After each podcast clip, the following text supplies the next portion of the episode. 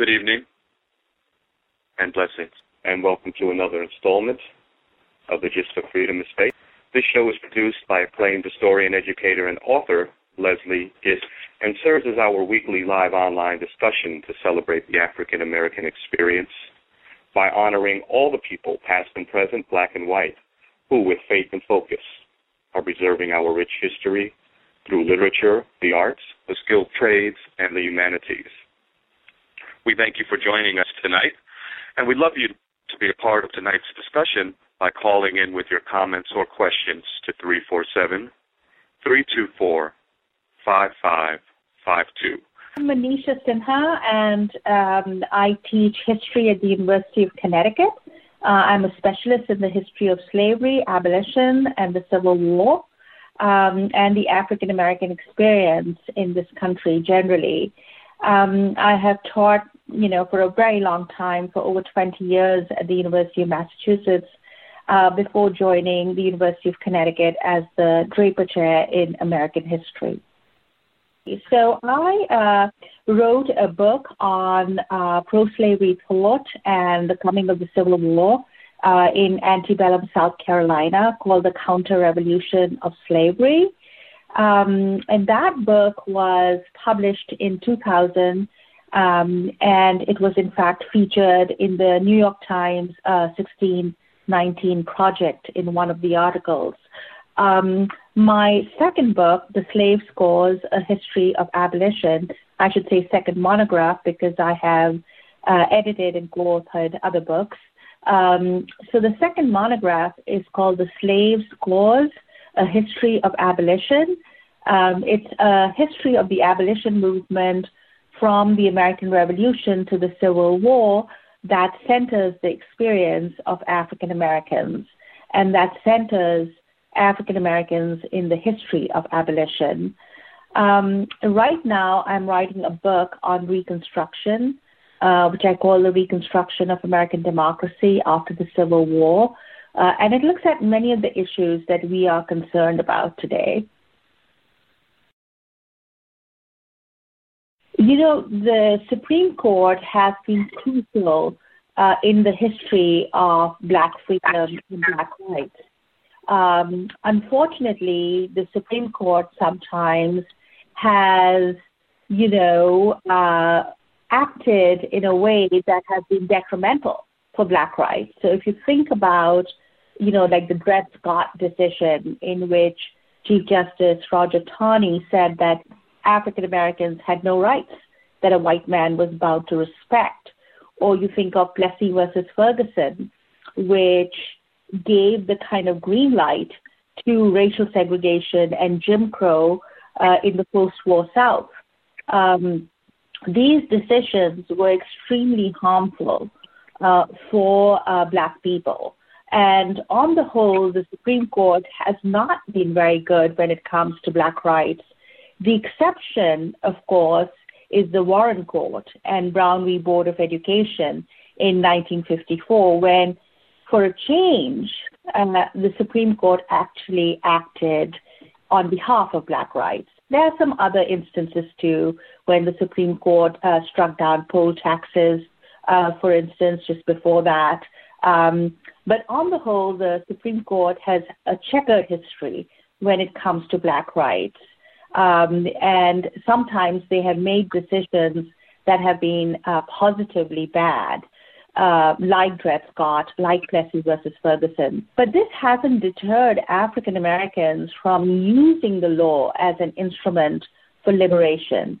You know, starting with freedom suits that enslaved people um, sort of launched against their enslavers, you know, right from the colonial era, down to the historic fights led by the NAACP, the late great Thurgood Marshall, um, you know, against segregation, uh, for voting rights. Um, African Americans have always appealed to the law uh, in order to assert their rights and in order to have laws and amendments uh, to implement them. Okay. Oh. Now, um, there were some cases that preceded the um, Dred Scott case that involved African Americans, enslaved African Americans, who um, used the court successfully. Because we go into what would lead Taney to make that terrible decision. Yes, you know, um, there were many instances in the North, especially where African Americans had sued for their freedoms, especially in New England. Uh, and in fact, black women, interestingly enough, took the lead in this, in, in suing for their freedom. And, and the most famous case, of course, was that of Mumbet Elizabeth Freeman, who successfully sued for her own freedom, but also that her case and that of another enslaved man actually led to Massachusetts declaring slavery to be inconsistent with its state constitution in 1783. So, for all good purposes, it abolished slavery. So, you know, my students will, would always be um, startled when I told them that, you know, freedom was not a gift handed down to black people, that black people had actually contested for their freedom. And certainly in the state of Massachusetts, prime movers uh, when it came to declaring slavery abolished in the Commonwealth. Um, so there were many, uh, you know, African Americans who sued for their freedom. Uh, this happened particularly in some of the border slave states in the antebellum era, like in the mid 19th century.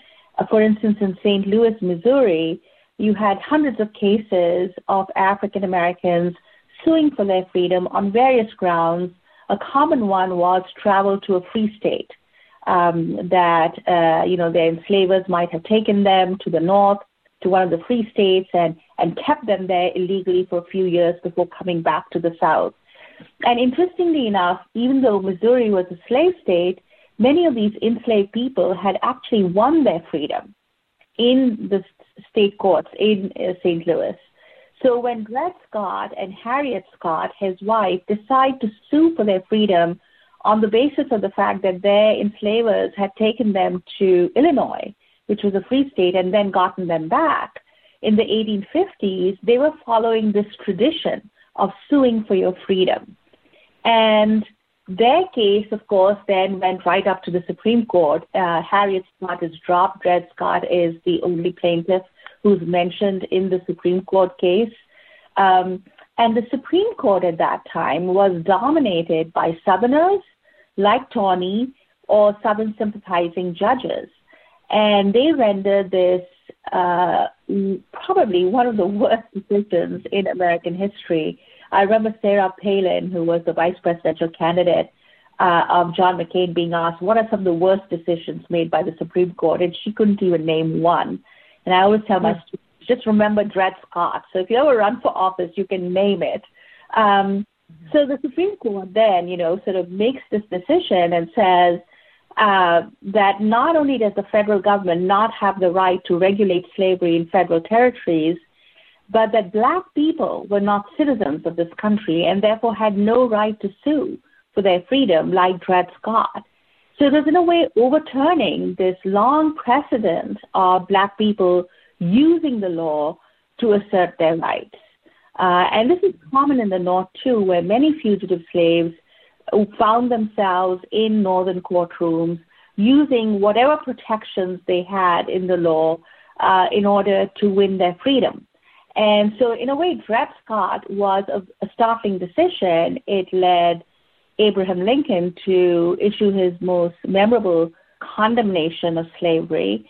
And it also was a swipe against the Republican Party when it was the party of anti slavery, because their platform was non extension of slavery and having the federal government um, rule against slavery um, in areas under its authority. So it was. I have one quick question. Yeah. Go ahead. I'd like to jump in real quickly. The makeup of the Supreme Court doing the Taney decision, the Dred Scott decision, um, was it as volatile, uh, was it as controversy as what we just experienced in the last two years? And, you know, the, nomin- the nominees and how the justices were nominated. Can you, do you know the particulars of how that came about? And how so, long was Taney on the, on the uh, court? Yes, so Taney had been on the court for a very long time. Uh, at that time, he, you know, had been appointed to the court uh, by um, Andrew Jackson, and mm-hmm. so he's been there for a, for a long time. There were other justices there. Uh, some were Southerners and or Southern sympathizing judges. Southerners like John A. Campbell, uh, Robert C. Grier, who was very sympathizing towards Southerners um, during the Christiana riot in Pennsylvania against the rendition of um, a fugitive slave. He had declared all attempts to violate the fugitive slave law sedition. Uh, you can hear that language again today being used uh, by uh, our so-called Attorney General, uh, Bill Barr. He uses the term sedition to describe any peaceful protest uh, against unjust and illegal actions by the Trump administration. Um, there were also other northern judges like John McLean and Benjamin Curtis. Uh, and interestingly enough, they all dissented in this decision. And the reason why they dissented was because they knew that black people were citizens in the North. Um, they did not have all the rights of citizenship for sure. Uh, only the handful of New England, uh, uh, except in Connecticut, gave black men the right to vote uh, at that time. Most northern states did not, but they were still recognized as citizens. Um, you know, they were not enslaved people. So they dissented um, in this decision. And it's interesting that Curtis dissented even because he was extremely conservative when it came to black life. Um, Great. So, well, that's you know, an excellent background of of the uh, judges at that during that era. Now, you mentioned the Christiana riot. That is very important in history. Would you delve more into that riot? Yes, absolutely. So the the fugitive slave law was passed in 1850, the new federal fugitive slave law, and one of the reasons why it was passed was because uh, there was so much resistance to the old fugitive slave law of 1793 in southern states, eh, sorry, in northern states. Uh, many northern states uh, resisted rendition. Uh, they argued that their laws of freedom superseded Southern laws of slavery if there were escaped slaves coming up to the North. Um, so the so Congress passed the Fugitive Slave Act of 1850 as part of the Compromise of 1850 between the Free North and the Slave South.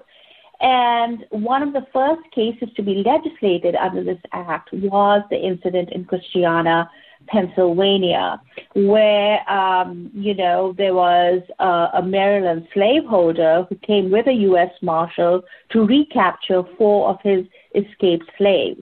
What he didn't know is that that area of Pennsylvania was a hotbed of resistance to the fugitive slave law, led by uh, a black abolitionist who was an escaped slave himself, William Parker. And they had a lot of sympathy among local uh, white anti slavery Quakers, too. So when the marshals came, these people put up a fight. Uh, and they managed to actually act in self defense and it led to the death of Gorsuch, the, the, the slaveholder, who had come to recover his slaves.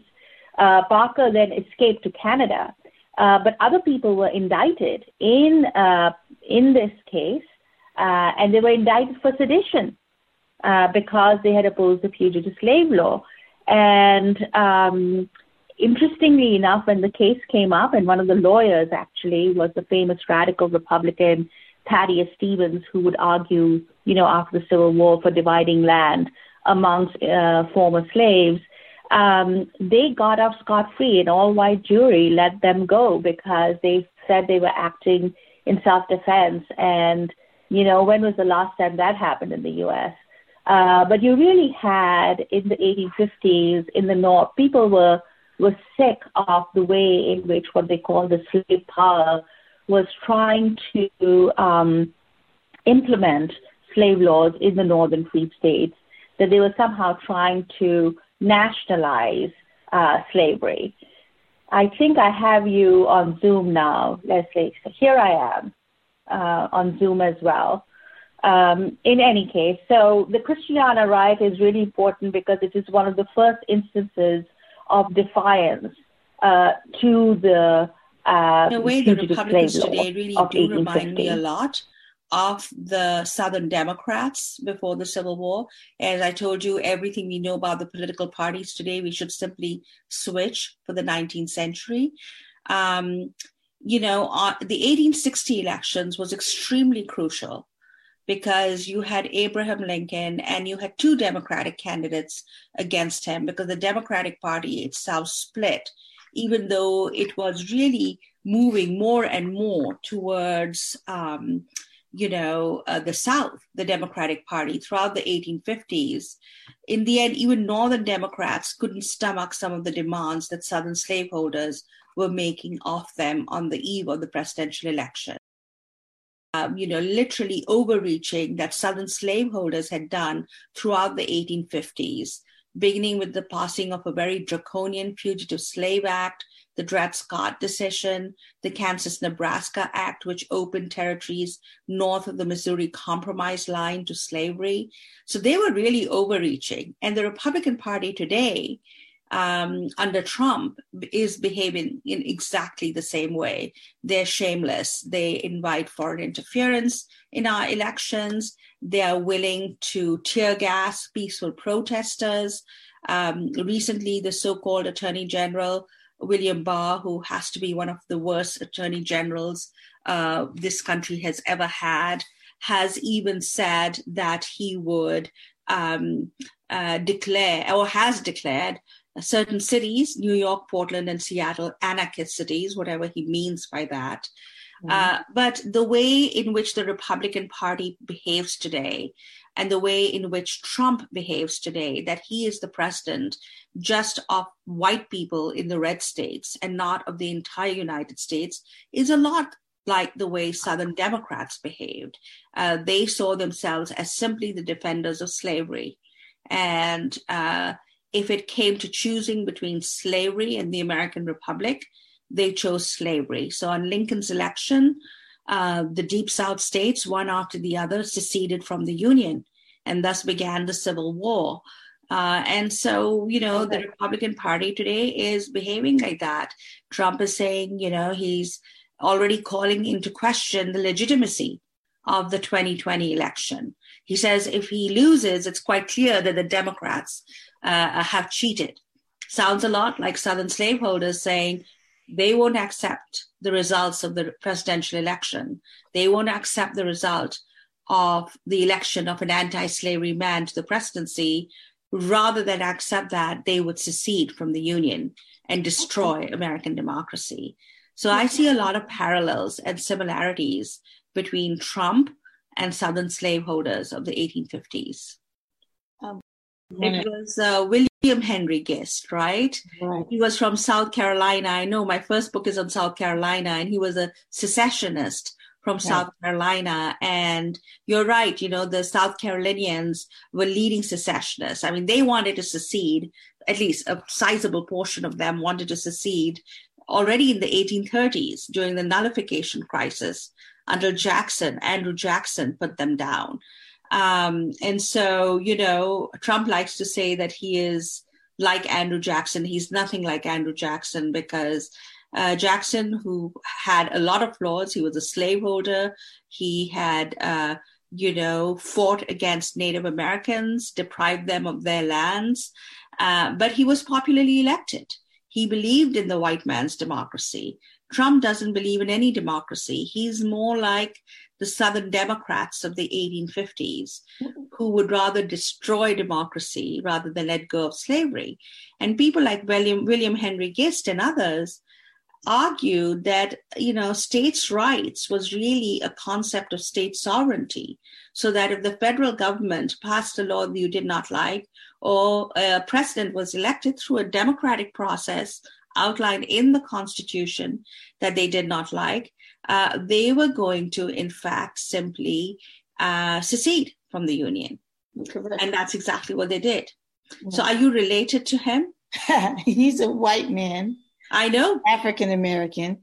Um, he was not a Gist. He hijacked the name. His name was um, Bobo. Oh. A clown. He's a clown. Uh, and when you mentioned um, Trump want, wanting to be compared to Andrew Jackson. Andrew Jackson was a military man. Mm-hmm. He did not hide in a bunker. So exactly, he didn't call uh, uh, United States Armed Forces losers and suckers. Correct. Um, he certainly, uh, you know, he was the hero of the Battle of New Orleans against the British, commonly seen as the Second American War of Independence. Uh, you're right. Uh, Trump is more of a blowhard and a bully and a coward when it comes to military action. And I don't think Andrew Jackson would appreciate him even comparing himself to him. Exactly. We uh, the president whom Trump really resembles is Andrew Johnson. And mm-hmm. I've written a bit about this in the New York Times in an op ed uh, during Trump's impeachment. Um, you know, Andrew Johnson became president after Abraham Lincoln, and he was a white supremacist who really tried to undo the gains of the Civil War and emancipation and Black rights. Uh, and so uh, Trump is actually, that's the Andrew that Trump resembles. In a way, uh, many people refer to Bleeding Kansas as kind of a dress rehearsal uh, for the Civil War, uh, because when the Kansas Nebraska Act is passed in 1854, uh, it, as I said, rescinded uh, the the sort of demarcation between slavery and freedom. Uh, that had been decided by the Missouri Compromise line of 1820. And so when that act is passed, that's when the Republican Party is founded. The Whig Party completely disintegrates. Um, and in Kansas, of course, uh, that act was passed by the Democratic Party of the 1850s by Stephen Douglas, uh, who was Lincoln's opponent for the Senate uh, elections. Um, and uh, what Southerners tried to do is they tried to force slavery into Kansas, even though free state immigrants outnumber by a large number these pro slavery immigrants to Kansas. That's where John Brown begins his war against slavery in earnest, also. Um, and that's when Northern Democrats, led by Stephen Douglas, realize that Southerners will even destroy the white man's democracy in order to have slavery. Um, and that's when Douglas, Stephen Douglas, who was the author of the Kansas Nebraska Act, uh, you know, steps away from this coalition and says, no, white immigrants to Kansas should have the right to decide uh, to vote slavery up or down, you know, whether they to have slavery there or not. Uh, Lincoln and the anti-slavery Republican Party's position is that no territory should have slavery uh, that it was the federal government's duty to ban slavery. So even white men do, should not have the right to vote that. But Southerners were not satisfied with either solution. They wanted a minority of slaveholders to actually make sure that Kansas becomes a slave state.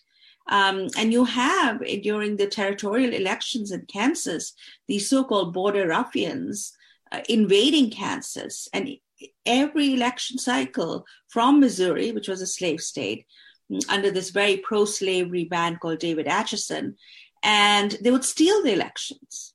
Mm-hmm. So you can see how American democracy and the issue of slavery have always been tied together.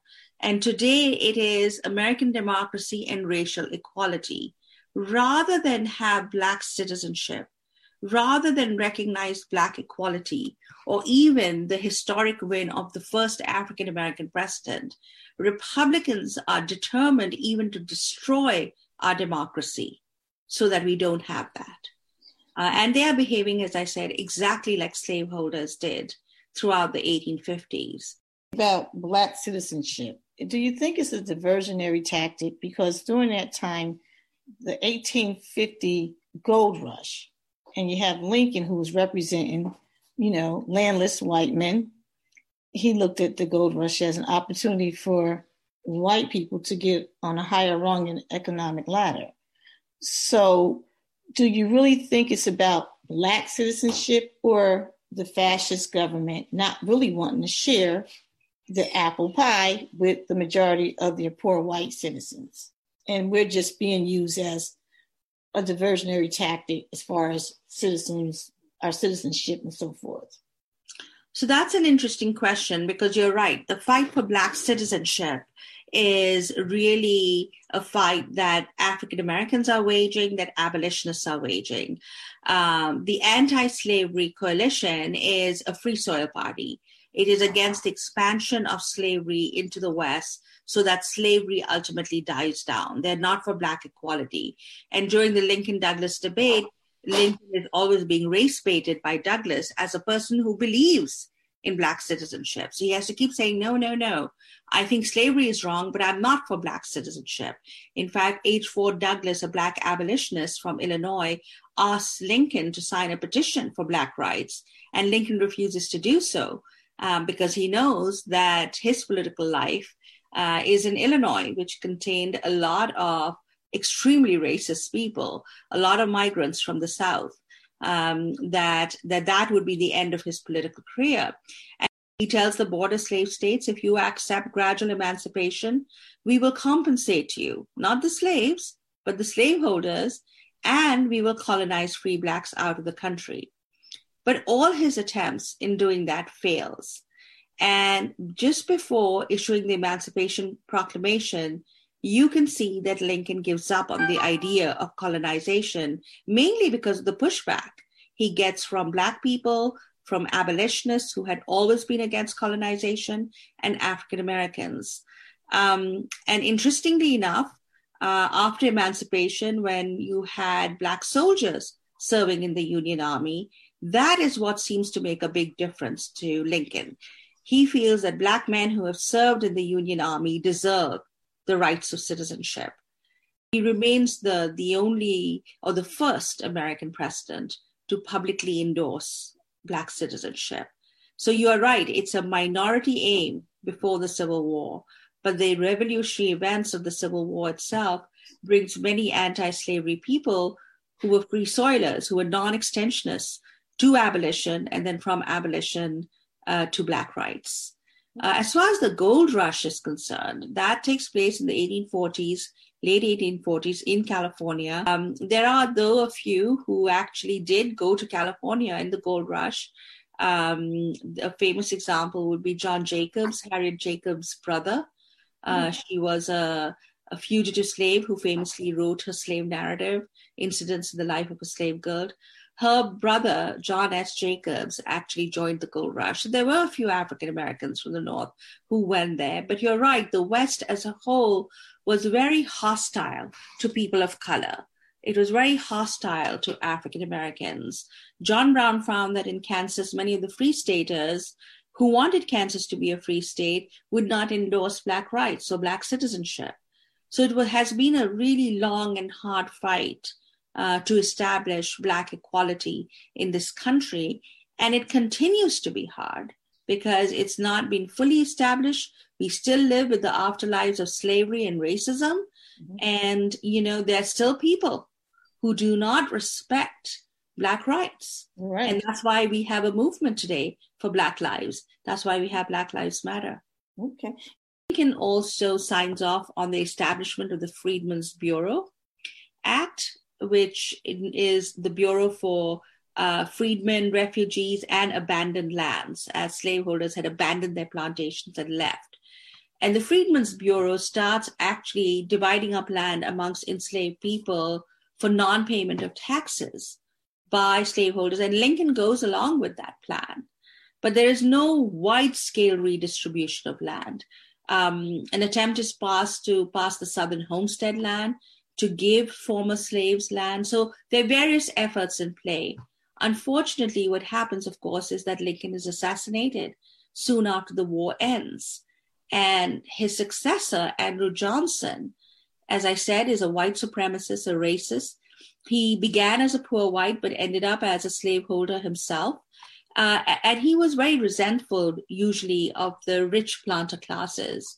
Uh, but as president, he works completely for their favor. He returns their land to them. He forces Black people who had gotten the land, many places where they had been cultivating crops for a year or two, he forces them to leave those lands. And the Freedmen's Bureau, uh, consisting of people who sympathize with the former slaves in many cases, are forced to carry out his orders because he's the president. So that was a real tragedy that Johnson became president and he was able to uh, undo these very initial tentative steps in terms of land redistribution. Now, of course, Johnson is such a racist. He also opposes the Civil Rights Act of 1866. He's impeached like Trump. Um, and of course, he is thrown out of the presidency. Ulysses Grant becomes the Republican president.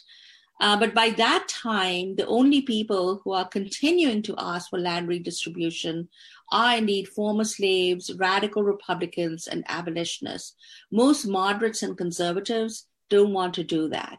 So a golden opportunity was lost at the end of the Civil War to redistribute land amongst the slaves.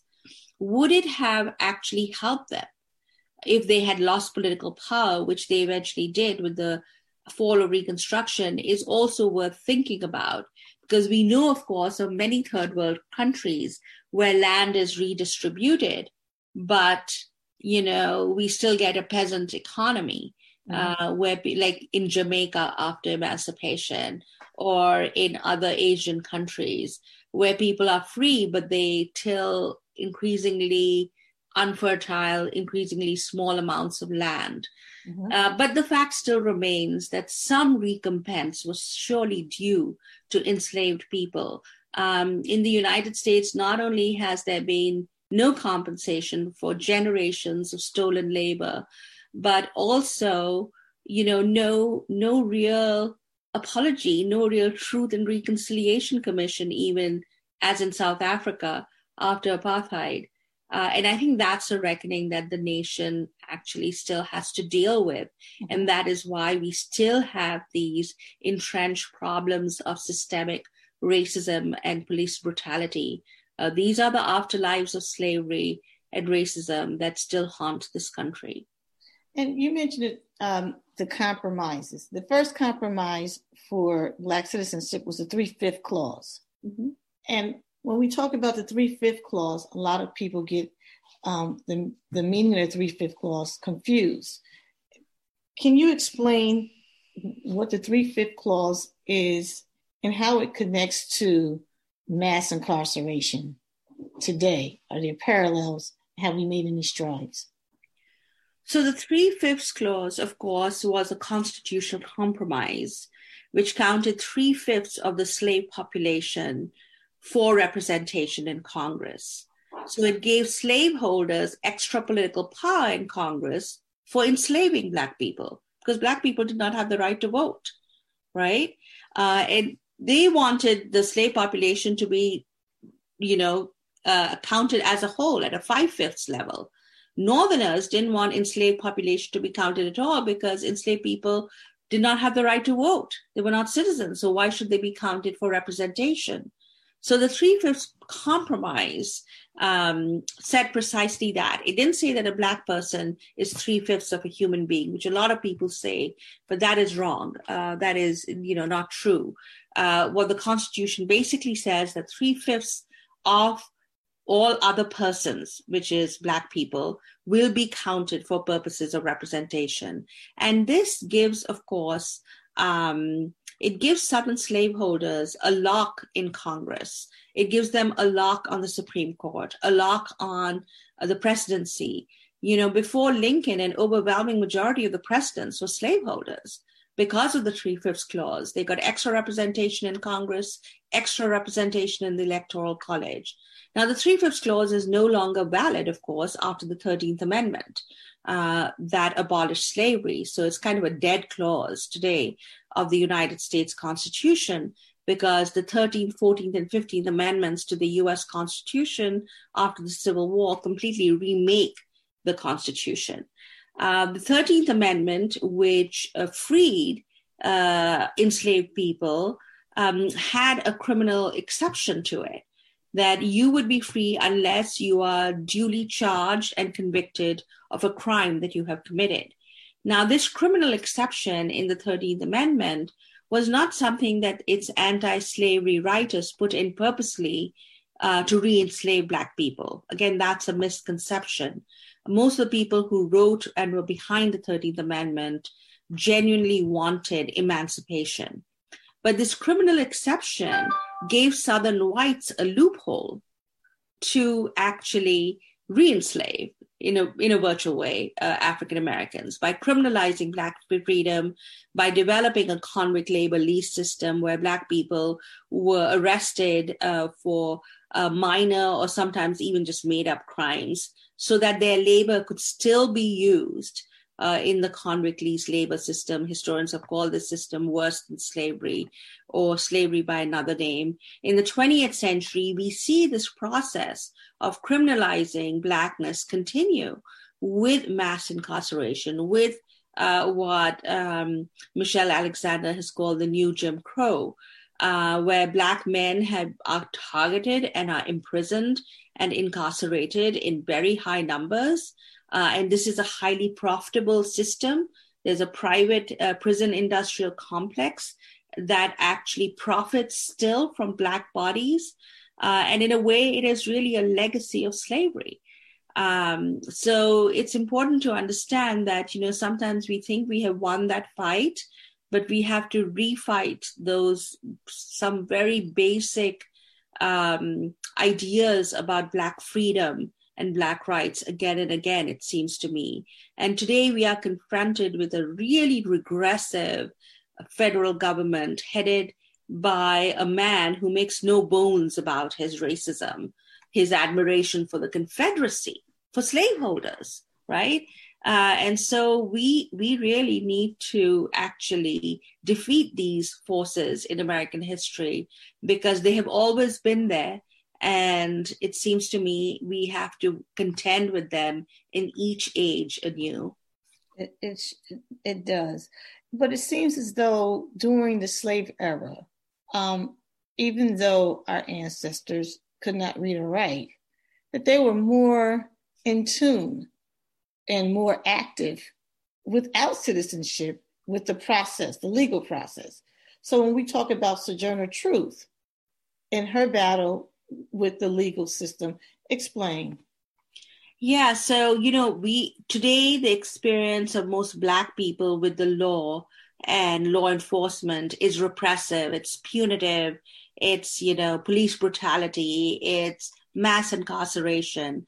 But in the 18th and 19th century, you can also see how African Americans use the law as an instrument of liberation through these true freedom suits and fighting for their freedom, uh, through evoking many of the rights of English common law, like habeas corpus or um, uh, the Bill of Rights of the Constitution in order to uh, win and safeguard their freedom. So Sojourner Truth is a great example because she was enslaved in New York. People don't seem to know that there was slavery in the North also until the American Revolution. And uh, she's freed by the New York emancipation laws, which are gradual emancipation laws that tended to free children of slaves after they reach majority. And many northern slaveholders tried to get by this law by simply selling their slaves down south. So northern states had to pass more laws saying that this is uh, criminal, that this is wrong. You cannot sell a northern slave who is due for freedom down south in order to avoid emancipation. And uh, what Sojourner Truth's enslavers did was they sent her son down south to Alabama. And she had to sue in order to rescue him from them and to rescue him from slavery in Alabama. And there were some Quaker anti slavery lawyers who helped her do that. Uh, but she, like generations of African American men and women, resorted to the court system in order to win their rights and rescue her son. Her son, uh, Peter, I think his name was, finally she is reunited with him. And the sad part is that he doesn't recognize his own mother. Uh, but the fact remains that he she did. I'm sorry, my phone seems to keep going off. Um, but uh, the fact remains that she is reunited with him and that she did fought, uh, did that she did fight uh, in order to win his freedom. And of course, by the 1850s, she emerges as a big spokeswoman for abolition and women's rights in the North. Now, yesterday you mentioned that the Manumission Society um, mm-hmm. helped her. Uh, explain what the Manumission Society was and the Vigilance Committee. These different types of societies existed. So the New York Manual, a lot of this information that I'm giving you is actually in my book, The Slave's Cause, A History of Abolition, which looks at the period from the Revolution to the American Civil War. So if any of your listeners or viewers are interested, they can always get a copy of this book and get a really detailed look at this.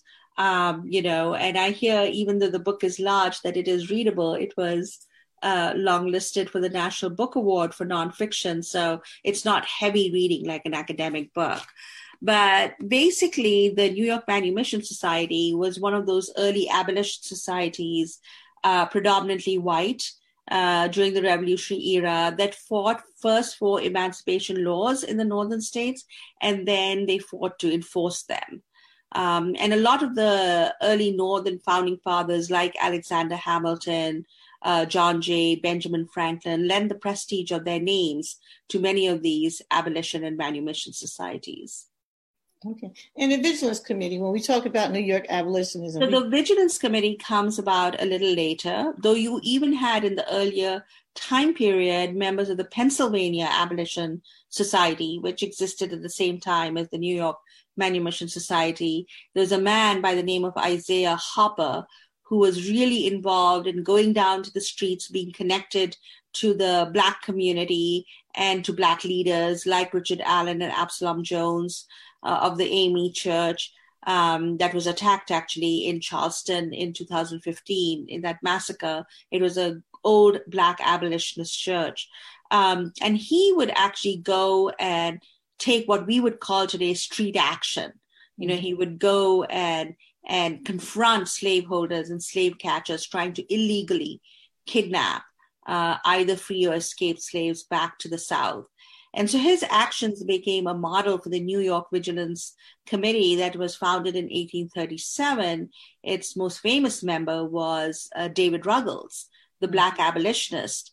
Uh, and he was from Connecticut. Uh, and he formed this committee in New York, and he did that where they would confront slaveholders and law enforcement authorities on, you know, different African Americans being apprehended by law enforcement as runaway slaves, or sometimes free blacks just being kidnapped uh, into slavery, as in the case of Solomon Northup. Uh, David Ruggles is the same man, of course, who helped Frederick Douglass when he escaped to the North as a fugitive slave. So he's really important in developing these tactics the, of direct action, of confronting slaveholders, uh, not just through legal means, but also like literally confronting them um, and and and you know opposing them in mass action. You know, at a drop of a hat, the Vigilance Committee could call hundreds of black men and women to storm courts or go to the streets and confront uh, slave catchers. Um, and the only picture we have of David Ruggles actually is of him with Barney Corse, who was a, a lawyer for the New York Manumission Society, uh, and um, with Isaac Hopper, the man who invented these tactics. Uh, they show the three of them confronting a Virginian slaveholder by the name of John Darg, uh, who had come to apprehend his runaway slave. So, you know, I have actually a picture. That picture is, oh, I'm sorry again, my phone keeps ringing, but that picture is actually reproduced in my book. And so I would encourage you and, and your listeners. I wish you had uh, your book to, to hold up. what is the name of the book? Yeah, because the Slave's Cause, A History of right. Abolition, you can get it on Amazon. Uh, the paperback copies are available there. Um, you can also get it on Kindle and in audiobook form. Well, now, these, these are the last two questions. When you talk about these different kidnappings, um, does it not seem similar to what is going on with these um, the mass amount of people who are being murdered at the hands of the police? So it reminds me of all of the, the men from the 1800s who um, caused uh, different legal battles as far as the Christiana riot you mentioned yesterday. We had Burns, Anthony Burns. There's so many of them. Those yeah. names are parallel to the names that we hear today with George Floyd. So when you talk about the Christiana riot, um, explain how does that look so similar to today? So you know, um, you know, there are parallels. They're not exactly the same, uh, mm-hmm. but you're right. What the fugitive slave laws do is they criminalize Black freedom, and they allow law enforcement and even ordinary white citizens mm-hmm. to apprehend Black people whenever they wanted to as suspects, as fugitives from the law, as runaway slaves. Um, and that creates a huge sectional problem between the North and the South. There are many white Northerners, especially abolitionists, who oppose this. So it's a lot like the Black Lives Matter movement that begins with African Americans and a few white sympathizers. But by now, the movement for Black Lives is this big movement that has galvanized hundreds and thousands of people onto the streets. So similarly with Christiana Riot, with Anthony Burns case, the uh, there were other cases of John Price in Oberlin, the Joshua Glover case in Wisconsin. You know, it galvanized hundreds of people on the streets in the 1850s uh, against the fugitive slave law. So, in a way, um, you're right. This uh, criminalization of blackness in in law, in by law enforcement, is something that is a sorry legacy of slavery. Mm-hmm. And just briefly tell us the story about the Christiana Riot. That's right around the corner from New Jersey. Yeah, so, excuse me, the Christiana Riot actually, uh, again, this is described in great detail in my book, so I won't go into that depth, but I'll just say that um, there was a Maryland slaveholder by the name of Edward Gorsuch who, with U.S. federal marshals, uh, tried to recover his uh, four runaway slaves uh, many of them who were hiding with a black abolitionist who was a runaway slave himself, William Parker, in um, Christiana, Pennsylvania. And when he and the federal marshals approach Parker's home, uh, they fight back. They refuse to go. Uh, and there's a gun battle, an open battle, which results in the death of the Maryland slaveholder who had come to recover his slaves. Uh, and Parker, meanwhile, through the Underground Railroad, escapes to Canada, on the way, he has the gun with which he had purportedly killed the slaveholder, and he left it with Frederick Douglass. He stayed with Douglass in Rochester for a night before escaping. But the other people who were apprehended in this case, what was interesting is uh, that their case, which is fought by Thaddeus Stevens and other white lawyers, Thaddeus Stevens, of course, goes on to um, become a leading radical Republican, a leading advocate of redistribution of land amongst former slaves, and a leading advocate of Reconstruction. So Thaddeus Stevens argues their case, and all those people who had been apprehended uh, are actually freed. They're let go of by the jury, even though the charge was for sedition, for uh, you know taking up arms against the United States government in order to defend these fugitive slaves. And this is just one of the many stories in my book. I mean, there are hundreds of remarkable stories of Black resistance to slavery uh, and the way in which the abolition movement sort of stepped in um, to help African Americans win their freedom and secure their rights. Uh, and that's, in a way, the reason why I wrote that book, because I felt that historians had tended to ignore that uh, they had tended to ignore that as a part of the abolition movement. You know, William Parker, David Ruggles, and all these men were as much or as central to abolition and deciding the, the tactics and ideas of abolition as, as some of the other more well known abolitionists that we hear about. Okay. And as we end this, this uh, segment, we'll, we want to bring it back to Ruth Ginsburg and um, how all of it ties together as far as the Black Lives Movement and Ginsburg and Thurgood Marshall and the minority. Um, we don't like to use that word, but the non-white justices that we've um, witnessed in, in since existence. Yeah, so it's it's uh, you know important to remember it's not sufficient to have just a non-white justice or a woman. You can have a non-white justice who turns out to be a disaster for, mm. for Black rights and Black citizenship. Clarence Thomas is a standing example of that. Mm. Uh, and that's why, you know, so far we have had, you know, we've had women in the court. The first one, Sandra Day O'Connor, uh, appointed by Reagan, was relatively centrist and conservative in her views. Um, but then you had uh, Ruth Bader Ginsburg, you had Elena Kagan, and you have Sonia Sotomayor, who have been uh, really uh, defenders of our democracy and the rights of the most disfranchised sections of our country. Um, so at this point, we could very well get, you know, you can get a black person and he could turn out to be Ben Carson.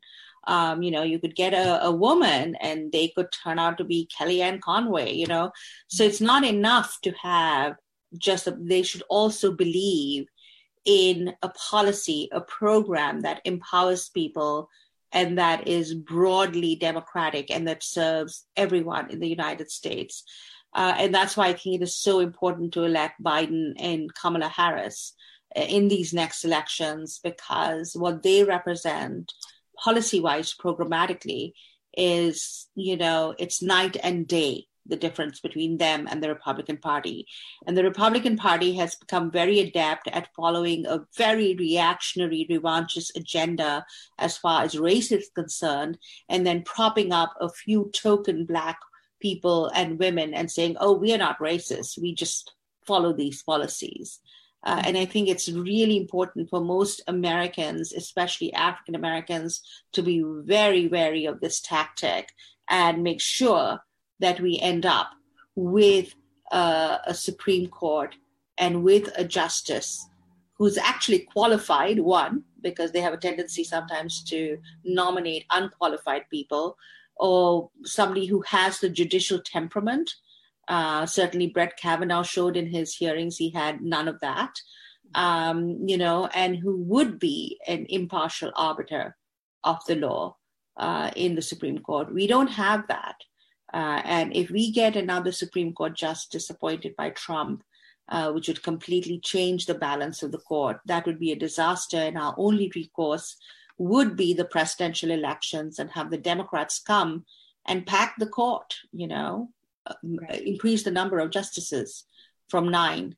Uh, so that the conservatives don't completely undo the gains that we have made in the last few years. Mm-hmm. Um, remember, Ruth Bader Ginsburg was appointed by President Clinton on Hillary Clinton's behest. She is the one who brought Ruth Bader Ginsburg to her husband's attention. Uh, and I heard an interview with Hillary Clinton, and she also said that she feels um, that if we get a, a, justice who stands for everything that Ruth Bader Ginsburg was against, uh, we would it would be a real threat to American democracy.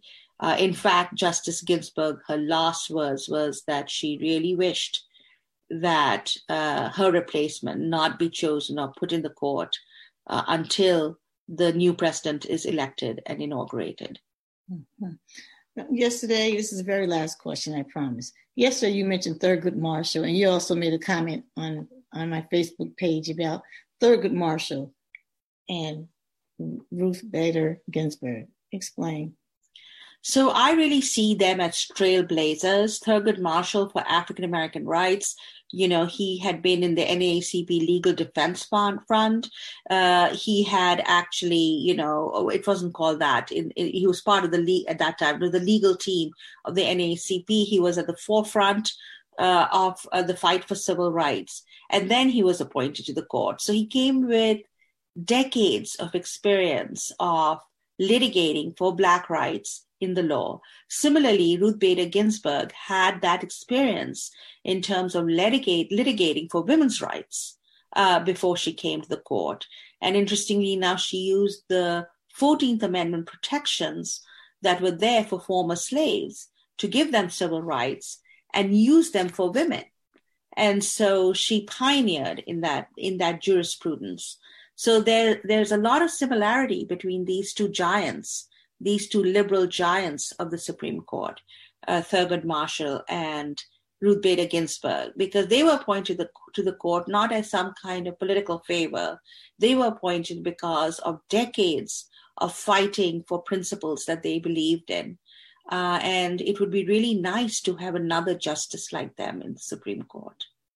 Wonderful. Thank you so much, Professor. I really appreciate you coming on for two consecutive days and for um, being patient with me during my technical difficulties. So I really appreciate you and all that you do. No Thank problem. You. Thank you so much for having me, Leslie. Bye bye. Bye bye.